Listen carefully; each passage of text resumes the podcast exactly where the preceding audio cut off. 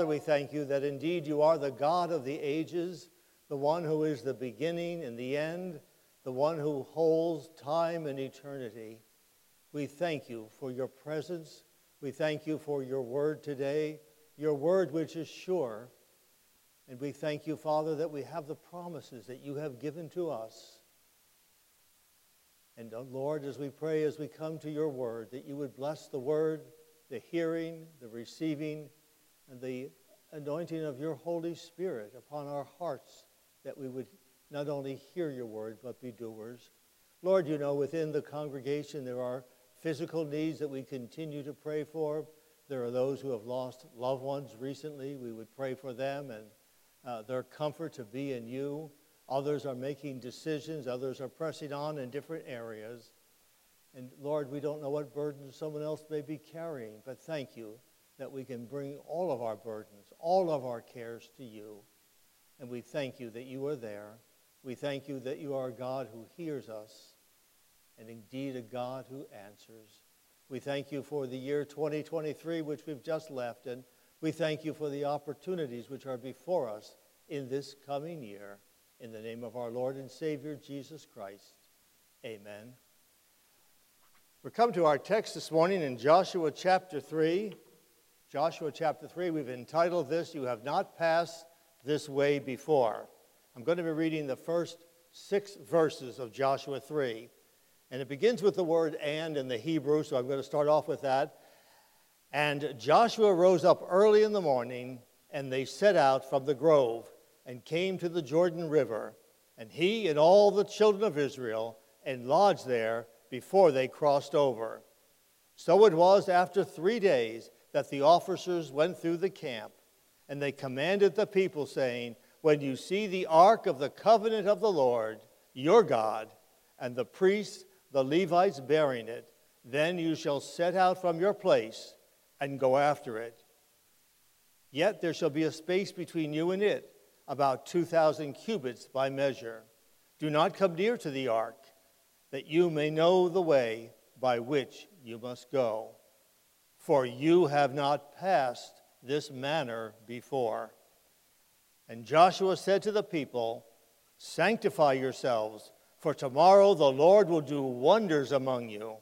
And Joshua spoke to the priests, saying, Take up the ark of the covenant and cross over before the people. So they took up the ark of the covenant and went before the Lord.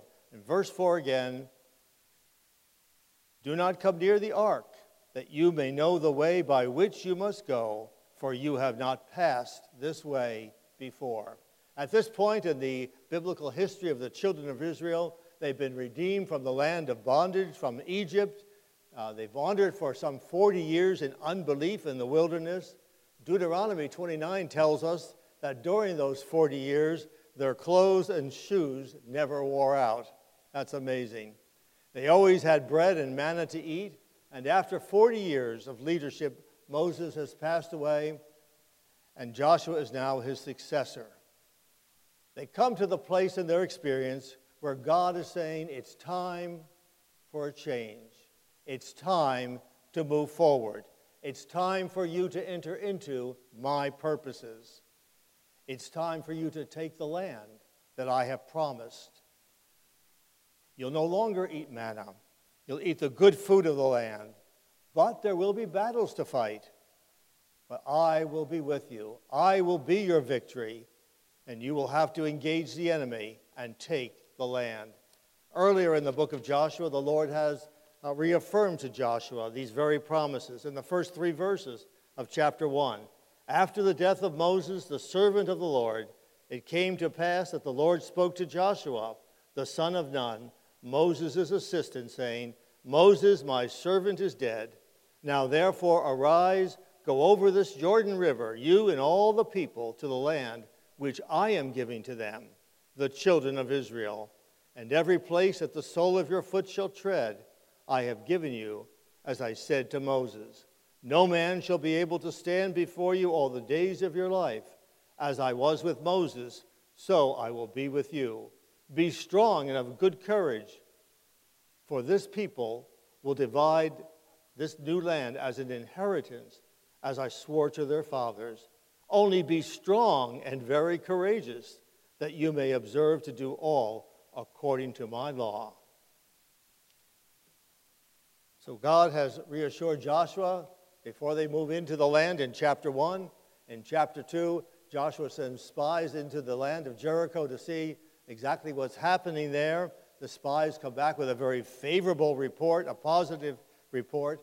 And so Joshua is not going out on blind faith. It's not a leap of faith, but it's moving ahead in faith, according to God's word, according to his promises. Much like what Jesus said to us over in John 10 He putteth forth his sheep, and he goes before them. The good shepherd puts his sheep out forth. He calls them by name, and he leads them, and he goes before them. And so we ask the question from chapter 3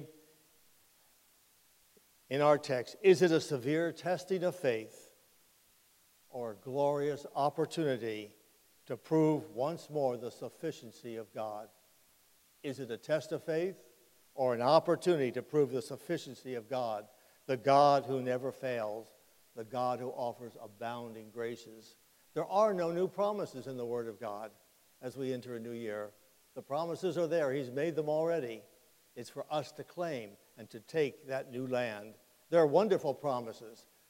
Joshua had wonderful promises in chapter 1 and chapter 2 that call for obedience, but they also called for human responsibility. Chapter 3 begins with the Hebrew word and and connects with chapter 2 that begins with the word and. Let's remember that chapters and verses were not put into the Bible until around the year 1200. It was easier to find the text. However, Joshua chapter 1, Joshua chapter 2, and Joshua chapter 3 all hang together as one chapter. They hold together both as the promises of God, the call to obedience, and the obstacles that are listed for us. So let's keep this in mind as we approach the test. There's promises, there's obedience, there are obstacles.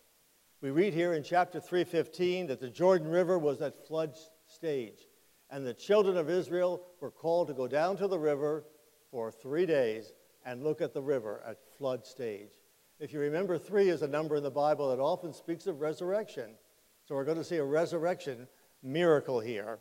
The men, the women, the children, with all their earthly belongings and their herds, are taken down to the the river. They camp there for three days. Three days they look at the river at flood stage. No bridges, no boats, but God's promise. God has promised in chapter 1, verse 11, that He's going to see them over to the other side in three days. So they looked at the obstacle for three days. It was springtime, the barley season time. The waters of Jordan were at their height uh, pouring down from the mountain. The river was raging at its high point. About a mile wide, impossible for them to cross. But God has given his promises. He's commanded obedience, and now the Israelites have three days to look at the obstacles. So you've got the promises, you've got the commands, and now you're looking at the obstacles, the flooded Jordan, so that they might know that it's not by might nor by power, but by his Spirit. Jesus said, Without me, you can do nothing. The Jordan River is a symbol of self death, death to self, and shows us complete and utter dependency that we must have upon him. And so I'm suggesting that we don't close our eyes to the obstacles, but we look at the obstacles God has placed in front of us. But we also ask the Holy Spirit to open our hearts and our eyes to see what only He can do and that's the miracle of Christianity the new birth, the fullness of the Spirit, and walking in the Spirit. There are miracles that He puts before us. So we need to open our eyes and open our hearts to see what only He can do. And sometimes, you know, things actually get worse before they get better. It's just a preparation for a greater manifestation of God's glory. Remember, we only see a fraction of what God is doing. Only a fraction of what he's doing in our lives, in the local church, and in the world. But God is doing so many things. So it's more than just our story. It's not just all about us. It's about God and his glory. It's heaven's story for his glory. For his glory. So why not wait till the uh, Jordan River is down? Why not wait till it's maybe three or four feet deep and 30 foot wide? I think the reason is because they might have thought they got across on their own, that they did it by themselves, by their own ingenuity. So God says, take a good look at the problem. Just look at the obstacles. You can't do it. We're sometimes like little Jack Horner, I think, who's eating his Christmas pie. We can stick in our thumb and pull out a plum and say, What a clever guy am I. Look how we solved this problem. Look how we took care of this. But when the waters part, God will get all the glory. So the first instruction is set your eyes on the ark. The ark of the covenant represented the presence of God. In Exodus chapter 25, God instructed Moses to make an ark. It was a rather simple chest, about 45 inches long, 27 inches high, 27 inches tall, overlaid with gold with the cherubim, two cherubims uh, on the lid, called the mercy seat. It was a place where God manifested himself, where God made himself known. So the ark represents the presence of God among his people. The ark is an archetype of Christ the obedient one who kept the law. The law was kept inside the ark. Jesus Christ kept the law perfectly. And then he is our mercy seat, the merciful one who forgives sins and is the manifest presence of God among us. So let's look at those instructions once again in chapter 3, verses 4 and 5. And they commanded the people, saying, When you see the ark of the covenant of the Lord your God, and the priests, the Levites, bearing it, you shall set out from the place and go after it. Yet there shall be a space between you and it, about 2,000 cubits. Do not come near it, that you may know the manner by which you must go, for you have not passed this way before.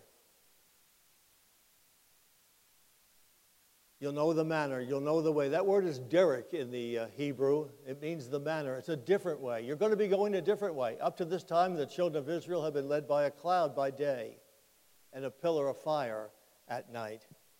Now they're going to be led by the ark and the presence of the ark.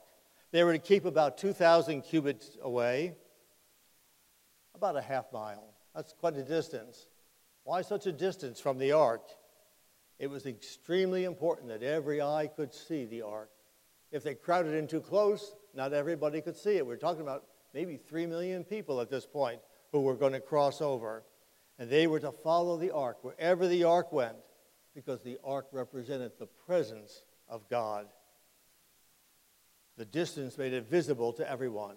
But the distance also reminded them that the ark was a special uh, object of God that they would have the presence of God. When God appeared to them on Mount Sinai, he warned the people about coming too close. You see, we can't treat God too casually, come into his presence too quickly. He was going to discipline his children if they did. He's a holy God, and manners pertaining to worship in his kingdom must be treated with utmost reverence. We have a generation today that I think many of whom don't understand that side of God. There's a casualness, a presumption, an entitlement that's not spiritually healthy. Yes, everything we receive, we receive because of God's grace, because of His goodness, because of His love. He invites us to come to a throne of grace as a child of God, but we must never lose reverence. Reverence coming into His presence, realizing who He is the Father, the Son, the Holy Spirit. The Word of God tells us that we need to have a holy fear, a holy reverence, for this is the beginning of wisdom. Over and over, God taught Israel to respect His holiness and His glory, even while enjoying His goodness and His mercy. Those who know Him best revere Him the most. So, down in verse 4, it says, Heretofore, informing the Israelites that they're going to be led in a different fashion right now. They're going to be led by the ark, no longer by the cloud, but they were going to be led continuously for the glory of his name. And they were to keep their eyes on the movement of God, God's presence that's followed. That was their source of God, guidance. That was to be their source of wisdom. Simply follow the Lord. Our response today to this might be we'd sit at the river, we'd form a building committee, we'd create a building fund, we'd do a feasibility study, and we'd start to build a bridge. We've got to solve the problem somehow. God's command was watch the ark. Keep your eye on Jesus. Keep your eye on Him. And if there's one thing you take home from this message, nothing in life matters except doing the will of God. Nothing in life matters except doing the will of God. Later on, Israel is going to learn an important lesson about the, uh, the Ark of the Covenant. It represents the presence of God. But it's not a charm that we can manipulate. We can't manipulate God. In the days of Eli, his sons were ungodly, though they were spiritual leaders. They held the position of spiritual leaders but they lived lives of sinful men. They had little command of the Word of God. When they got into battle against the Philistines over in 1 Samuel, they were defeated because of their unfaithfulness to God. They thought they could solve the problem by the ark. They took the ark into battle with them.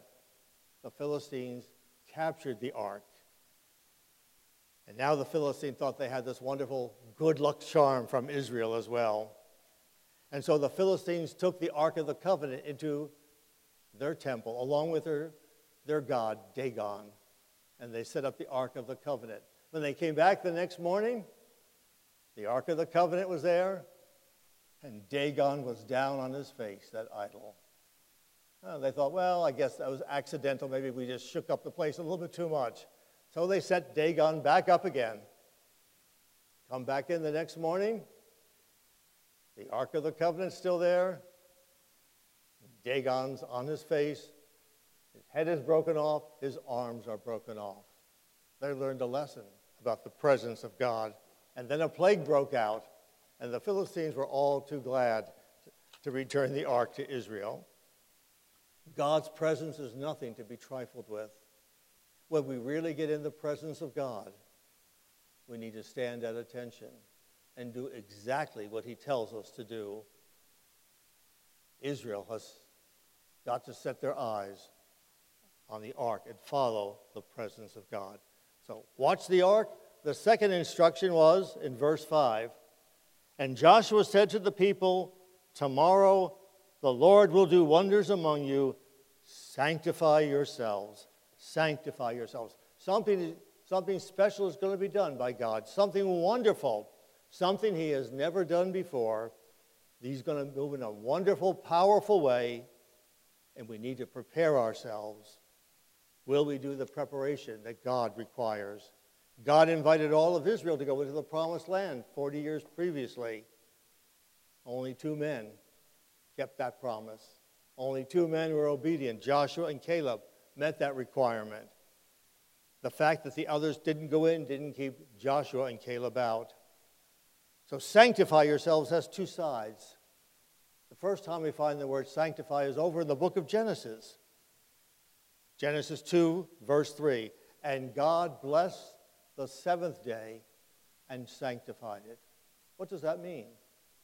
God had a special purpose for the Sabbath, and He set it apart for Himself.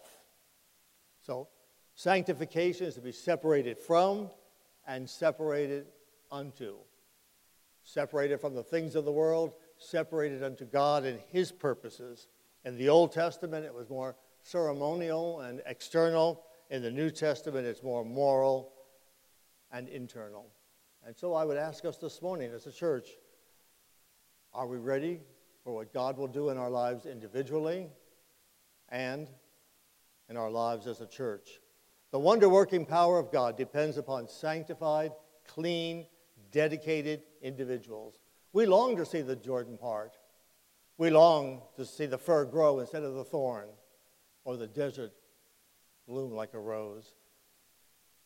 The readiness is primarily about our spiritual condition as we enter a new calendar year and a new time here at the church. Separate yourselves from evil, consecrate yourselves to God. We read over in 2 Corinthians 1 Therefore, having these promises, beloved, let us cleanse ourselves from all filthiness of the flesh and spirit, perfecting holiness in the fear of God. So there's a divine side and there's a human side of what's going on.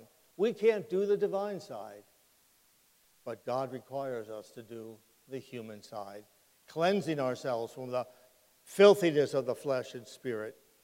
We all know Second Chronicles 7:14, if my people which are called by my name, four things, shall humble themselves and pray and seek my face and turn from their wicked ways.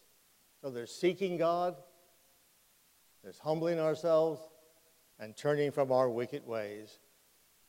Put away the attitudes and activities that grieve the Holy Spirit. The Holy Spirit is seen in the Bible as a dove, a dove that repels corruption. Later in the book of Joshua, just a few chapters on, we see Israel consecrated themselves further before going into battle. After they crossed over the Jordan, instead of immediately attacking Jericho, which I think I would have done, they circumcised all the men in obedience and consecration. It naturally weakened the army, didn't it? The natural thing would be to shy away from that. But circumcision is a, a sign of cleansing ourselves. And God defeated Jericho for them after they sanctified themselves.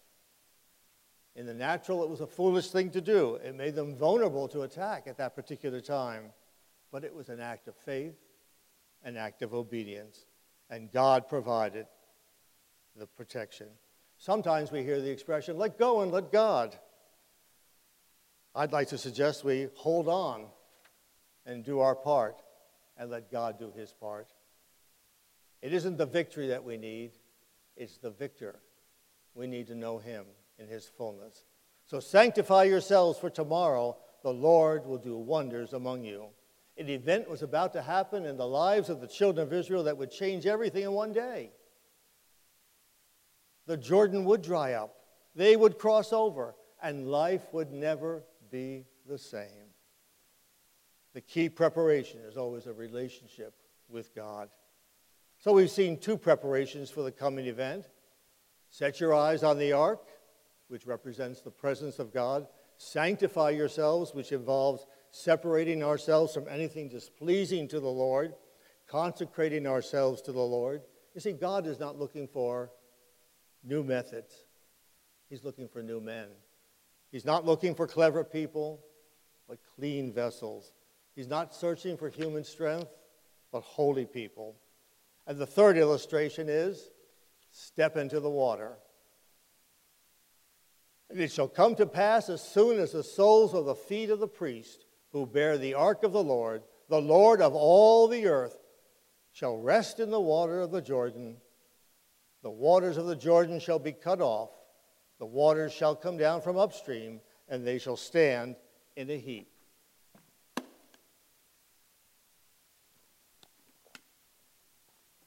God would do wonders among them, but they must act obediently and in faith. Everyone could have prayed. And prayer is good and prayer is important, and I'm glad that will be an emphasis here in this church this coming year. Everyone could have sought the face of God. Everyone could have sanctified themselves. But if nobody stepped into the water, nothing would have happened. There are times of preparation, and there are times when it comes to act in faith. It's not a leap of faith because God, they had the promises of God, but it's an action grounded on the plan and promises of God, coupled with the faith and obedience of his people. Imagine the drama of the moment. They've watched the Jordan for three days, a great obstacle. The priests are about to put their feet into the river Jordan. What if nothing happens? Have we been hearing God right? Or is this just wishful thinking? The river's a mile wide. The muddy waters are running rapidly toward the Dead Sea. The priests are carrying the presence of God, the ark of the covenant. And they step into the water as ordered, and nothing happens. And then the change occurs 18 miles up, up the river 18 miles, the water is beginning to heap up. The water stops the flow. The depth diminishes. The waters are drying up, and the priests make their way to the middle of the river as the Jordan dries up. The priests stand their ground as three million people cross over on dry ground. You see, you can't walk on water without getting your feet wet. Sometimes we're afraid of getting our feet wet. Peter got his feet wet, and as long as he looked at Jesus, he was fine. He took his eyes off Jesus, and he got a little bit more than his feet wet. The priests were the first to enter, and I call that the opportunity zone. We have opportunities in our personal lives and in our life as a church. It's an opportunity zone, 2024. Will we take the promises of God? Will we act in obedience? Will we step into water? So here the priests are in the middle of the river. But I wonder if they're thinking, what if 18 miles up the river that dam breaks? What's going to happen to us? What's going to happen to the ark? But they believe God for a miracle. And so if we believe God, we have to persevere. Once we get our feet in the water, we keep, keep our feet there. We persevere. We stand our ground until the task is fully done. We don't break rank. Break rank. We finish well. There's a difference between this generation of Israelites and the former generation. They had the same decision to make 40 years previously. The enemies of God were still there in the land, the giants were still there, the walled cities and fortified forts were still there the raging Jordan was still there. All the same reasons for turning back that the first generation had. But this generation had a different spirit. They were willing to move forward in obedience to God. They were willing to fight the giants. They were willing to step into the water. They were willing to leave the familiar and the comfortable and step out in God. Crossing the Jordan meant they were committed to a new task. There was no going back. We begin a new calendar year and perhaps even a new season at Calvary. It's a time of transition.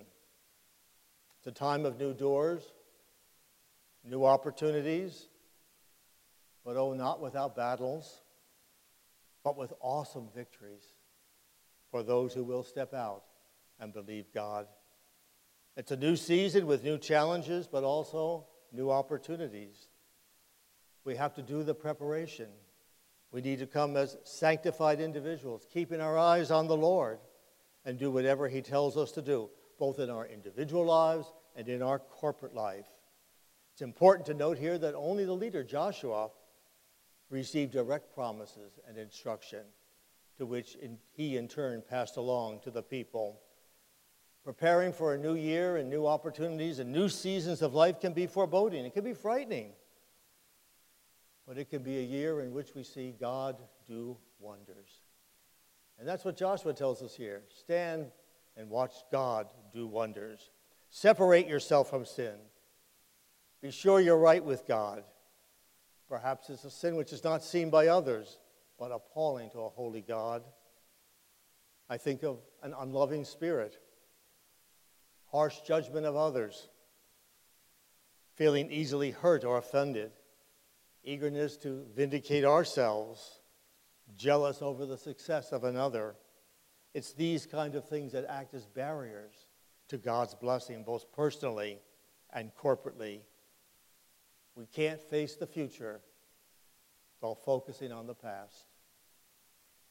Some have trouble moving on, some have trouble moving ahead because of unconfessed sin, unresolved conflicts, uh, past accomplishments or failures that keep us from responding in faith.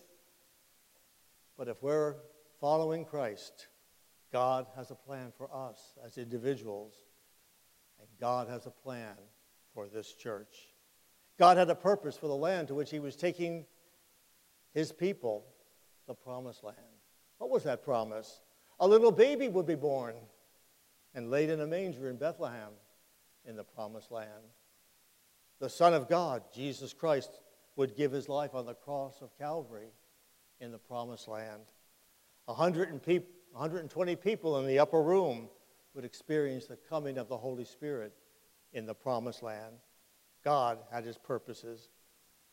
Undoubtedly, 2024 will be a year in which we have not passed this way before. It will be a time in which we, as a church, will rejoice with those who rejoice. We will weep with those who weep. We will come along one another to encourage and to bless. And it is important that we gather together. Hebrews 10 reminds us to not forsake the assembling of ourselves together. And the purpose of that is for worship, but also to exhort and to encourage one another.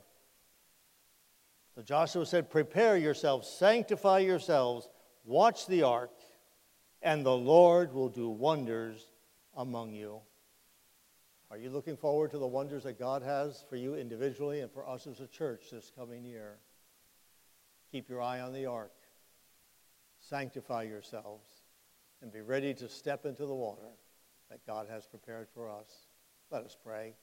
Father, we thank you again for the time that we've been able to spend around your word. We thank you for, Lord, what we call a new year. It's not new to you. You've already gone before. You know what the, next year is going to be about. You have it all in your hands and in your control.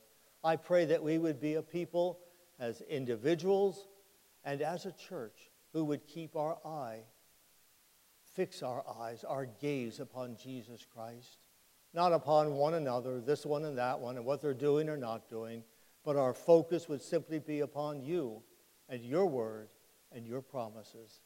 And then, Lord, that we would be obedient to your commands. And when we see the obstacles that we know you've already gone before, that we be willing to step into the waters that you have prepared for us that this might be a year of personal, individual growth, but also corporate growth. And so we thank you, Father, for this portion of your word that reminds us what you did with your people thousands of years ago, and that you are the same yesterday, today, and for all of eternity. We look forward to the wonders that you're going to do. In Jesus' name. Amen.